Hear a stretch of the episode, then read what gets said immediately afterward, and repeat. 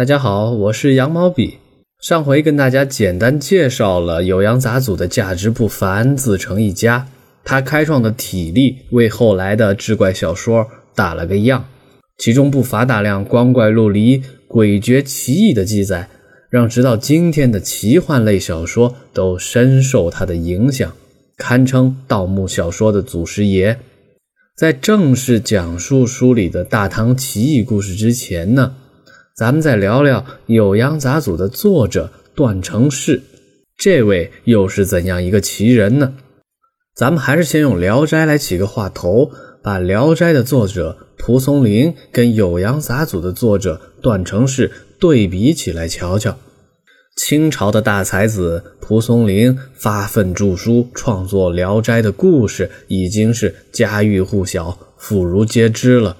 当年的蒲松龄是个落魄秀才。屡试不第，颠沛流离了半辈子，在看尽人世间荒唐，尝尽生活辛酸之后，现实生活激励着他不断收集素材，最终创作出一部写鬼写妖高人一等、刺贪刺虐、入木三分的《聊斋志异》。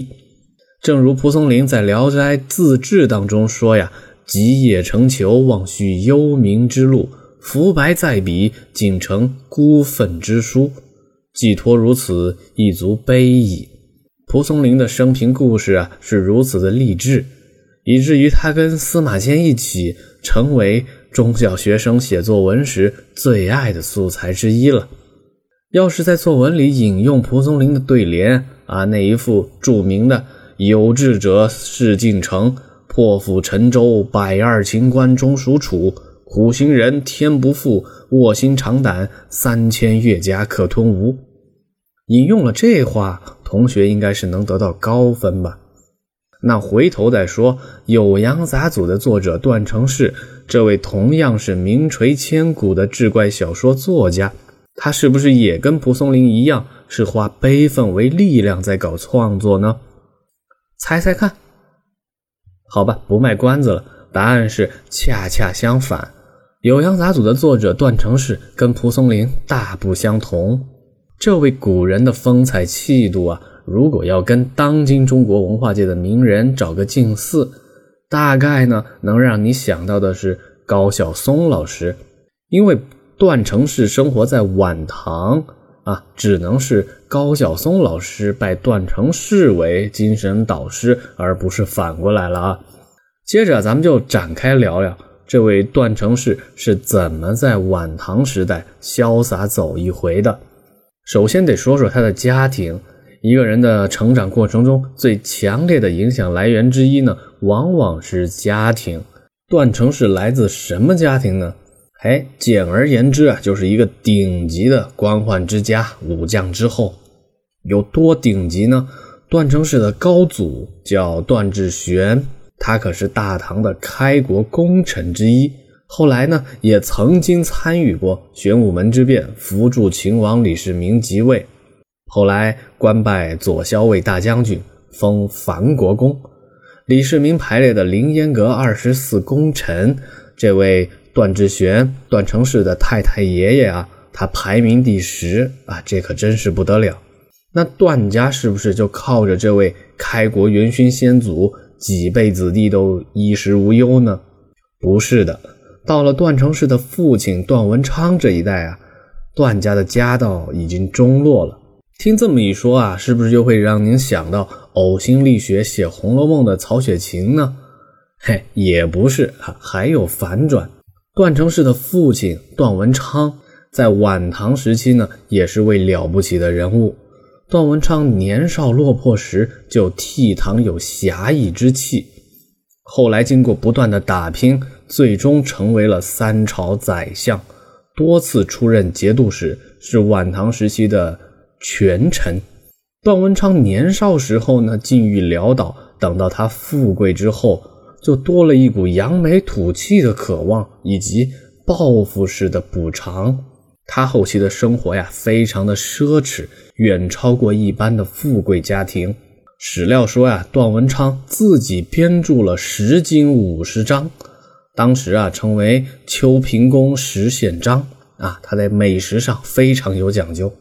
说到这儿啊，咱们总结一下，段成式呢是开国功勋之后，但他呢又不是一般的纨绔子弟。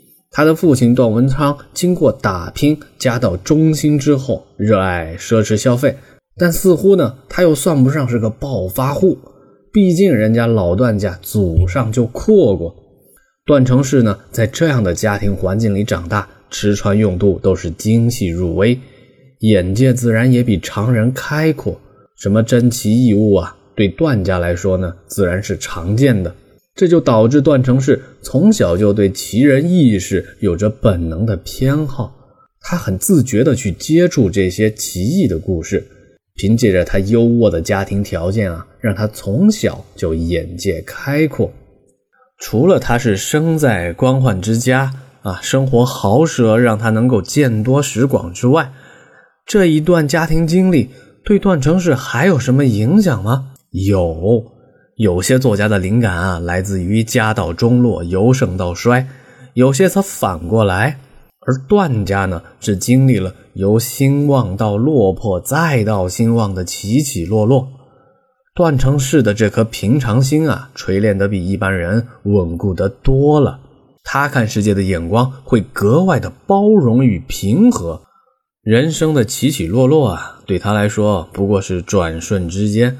不如活在当下，关注自身的生活。段成式一生呢，很少去关注时局的动荡与历史兴衰这些大话题。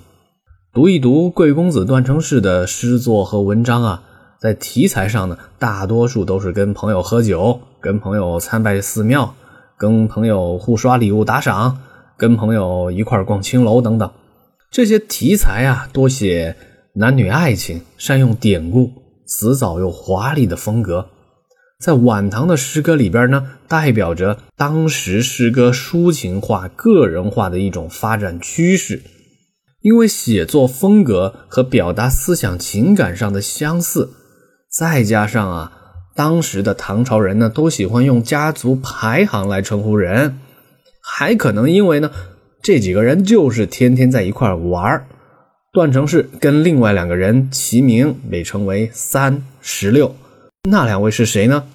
李商隐和温庭筠，两位著名的大诗人啊。再概括一下，富裕的家庭出身呢，让他有了见多识广的物质条件；而家族兴衰沉浮的经历呢，让他能够包容世事，使他重点关注自身的猎奇探索的兴趣拓展。啊，他没有成为一个。唐朝的公知，除了家庭之外呢，还有两个因素深刻的影响了段成式的生活方式，并促成他创作了《酉阳杂俎》。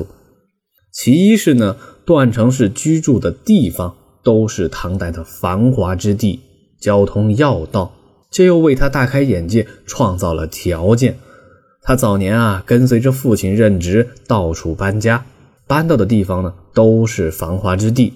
他后来定居的城市包括长安、成都、扬州、荆州，在当时呢都是经济发达、人口众多的好地方，这样他有机会广交朋友、接触各色艺人。其二呢，在居住场所的基础上，他确实段成是有着广泛的交游啊，他的结交的朋友啊，有来自异域的僧人，有行走江湖的术士。有位极人臣的权贵，也有身怀艺术的隐者，这跟蒲松龄在驿馆走南闯北的收集故事有异曲同工之妙。